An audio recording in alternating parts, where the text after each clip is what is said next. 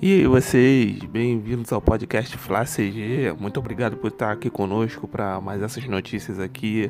Hoje com bastante notícia também para essa quarta-feira. É, soltamos um podcast na segunda, um hoje na quarta, sexta-feira vai ter outro também. Vamos tentar manter esses três podcasts por semana aí para deixar vocês com cada vez mais informação, beleza? Então vamos lá, primeiramente dar os nossos parabéns aí ao nosso paredão Diego Alves. Hoje Diego Alves está completando aí 35 anos, nosso paredão campeão aí brasileiro, campeão da Libertadores. Meus parabéns aí para o paredão Diego Alves. E vamos lá, a vigilância sanitária fez uma visita aos clubes cariocas aí para ver se está funcionando tudo direitinho lá nos clubes. Estão seguindo a risca os, as recomendações. E parece que o Flamengo é o único clube que está seguindo a risca todas as recomendações, pelo menos os clubes aqui do Rio, né? E foi o único que não foi encontrado nenhuma irregularidade e ainda foi elogiado pela vigilância sanitária. Então, parabéns aí ao Mengão, mais uma vez sendo exemplo, né, para os outros clubes aí, para como como os outros três aí do Rio, o Flamengo sendo exemplo novamente aí. Parabéns para o nosso Mengão e para a organização do nosso Mengão. E o Conselho Deliberativo, não, na verdade, o Conselho Fiscal, o Conselho Fiscal do Flamengo aprovou na noite de ontem o patrocínio Master do BRB foi feita uma votação e foi aprovado, né? Agora o patrocínio vai vai vai para ser votado no Conselho Deliberativo do Flamengo e se tudo der certo no Conselho Deliberativo também, o, aí sim o Flamengo vai poder colocar no peito a, a, ao Banco BRB, né? Por enquanto tá, tá indo tudo certo, mas falta aprovação do Conselho Deliberativo, beleza? E o Flamengo também tá querendo já pro próprio jogo contra o Boa Vista, né? Pra poder já jogar com Boa Vista, já com patrocínio no peito. Certo?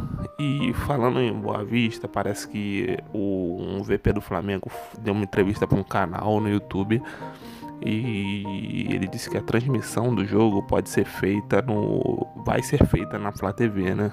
Aí isso tá deixando a galera meio preocupada porque se o Flamengo transmitir na Flá TV, a Globo pode derrubar, pode entrar com uma providência lá para derrubar a live. Então a galera tá meio preocupada com esse, com, com esse caso, né?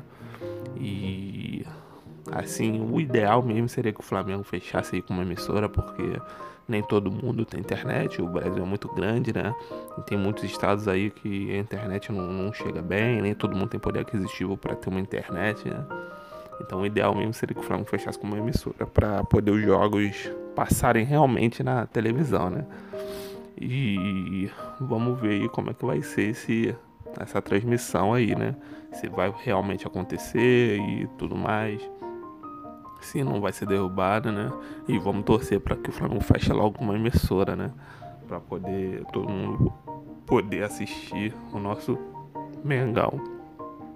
E falando no jogo, o Patrick tem algumas informações aí do Campeonato Carioca. Vai lá, Patrick, é com você.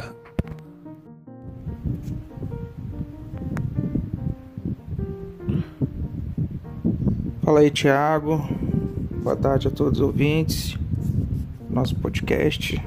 A Federação do Rio de Janeiro publicou nesta terça-feira, dia 23, a tabela das novas datas da quinta rodada do Campeonato Carioca.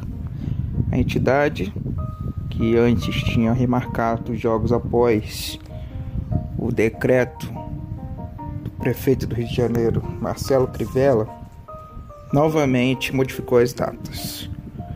Os próximos jogos é, iniciam a partir de 1 de julho.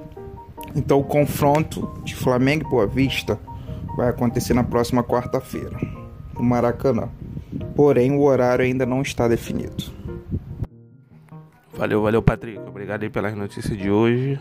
E vamos aqui para a última notícia, né? O Barcelona vendeu o Arthur, né? Fechou uma venda aí do Arthur, uma venda milionária de 80 milhões de euros. É muito dinheiro, hein? 80 milhões de euros. E o que, que isso tem a ver com o Flamengo? É porque antes de fechar com o Arthur e tal, o, o Barcelona negociou com o Gerson e não fechou e tal. Então o que que acontece? Voltou a pauta essa a, uma, uma possível saída do Gerson pra, para o Barcelona. Agora o Barcelona sem um meia ali e com bala na agulha, né? 80 milhões de euros. Se vier é, agressivo para cima do Gerson, seria difícil segurar. E parece que, que na internet a galera tá preocupada. Mas eu acho meio difícil essa, é, acontecer essa negociação, né? Porque o, o Gerson não tá, não tá mal com, a, com o clube, né? Com o Flamengo. O Flamengo tá um pouco desgastado com o pai dele, né? Mas com o jogador tá tudo certo.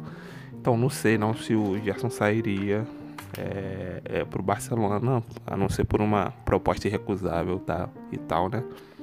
Mas a galera ficou meio preocupada aí por causa dessa venda do Arthur aí.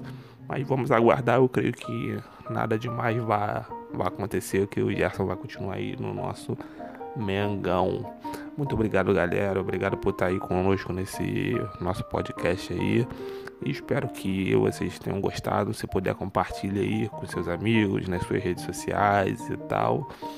E sexta-feira tem mais. Valeu? Muito obrigado aí. É, fiquem com Deus e vamos para cima.